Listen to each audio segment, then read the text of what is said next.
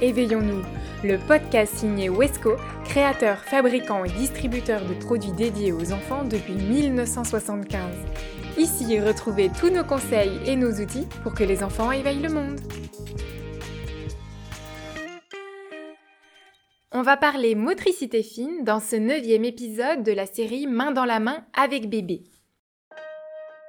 Enfin, vous l'attendiez ce petit bout de machin qui vient révolutionner vos vies. Bébé est lové dans vos bras et vous vous demandez, serait-il livré avec un mode d'emploi? Vous connaissez la réponse. Alors, chez Wesco, on a décidé de rassembler nos meilleurs neurones dans cette série et de vous accompagner dans cet incroyable voyage.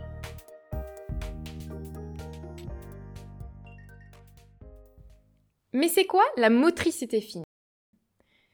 C'est notre habileté manuelle et notre capacité à utiliser des outils avec nos petites mains. Nous, les humains, pouvons nous réjouir d'être équipés d'un formidable outil dès la naissance, la main. C'est un outil d'une richesse incroyable. On s'en sert presque en continu, sans trop y réfléchir, mais cette utilisation est le fruit d'un apprentissage de longue haleine, aussi bien dans l'histoire, avec un grand H, que dans la vie de chacun. Bébé acquiert au fur et à mesure la capacité à attraper volontairement les objets qui l'entourent. Au début, il se servira de sa paume, puis de ses doigts, et enfin son pouce.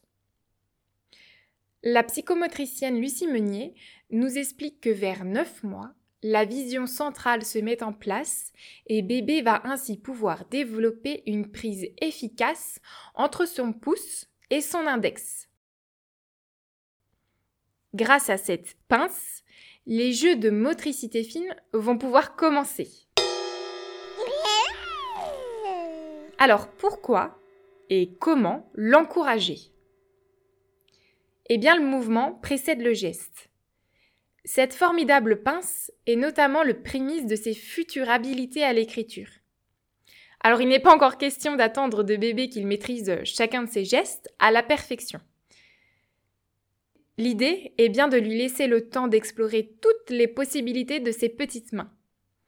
Tout son corps se mobilise pour apprendre à se maîtriser.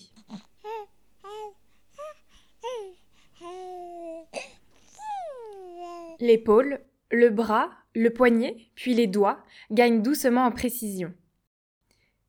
Les tâtonnements sont une étape de découverte indispensable.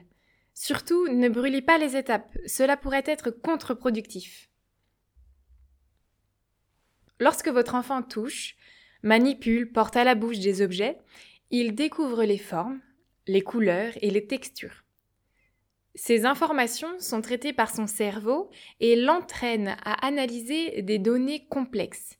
Si c'est lisse, si c'est dur, si c'est lourd, si c'est moelleux, etc. Bébé apprend à connaître et reconnaître son environnement.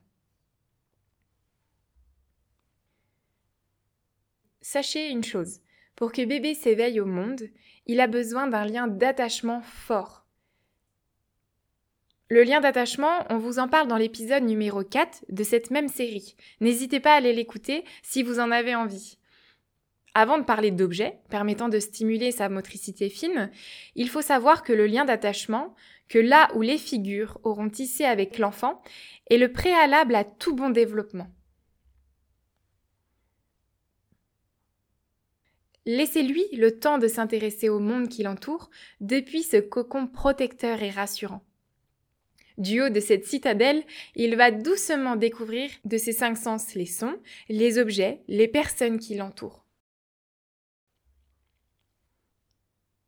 Alors en pratique, comment on joue avec ses doigts quand on a moins d'un an?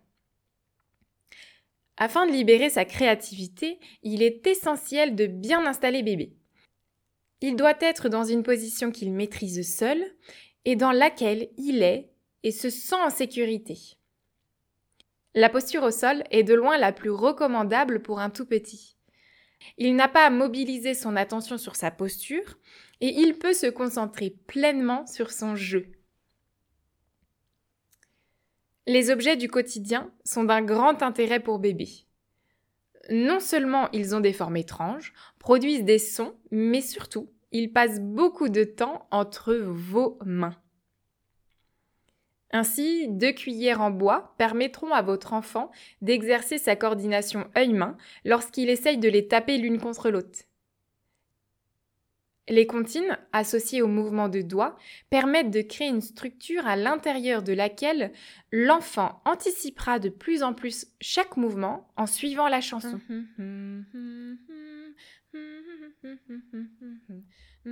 Les jeux de construction, comme les cubes, vont commencer à susciter un grand intérêt pour votre petit homme.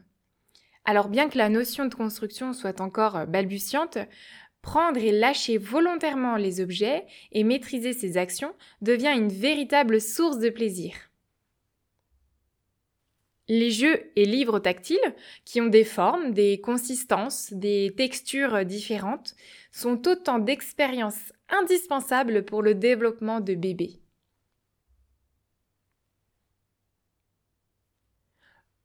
Le quotidien vous offre une multitude de textures à expérimenter, comme le rugueux d'une écorce d'arbre, le velouté d'une pêche, le tissu du canapé, le lisse des barreaux de son lit, le froid du frigo, etc.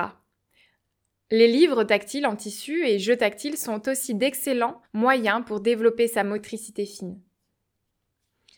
N'hésitez pas à répéter les séances de découverte tactile à volonté. Merci de nous avoir écoutés. Retrouvez nos épisodes sur toutes les plateformes d'écoute et si vous les appréciez, n'hésitez pas à laisser un avis. Ce podcast vous est proposé par Wesco.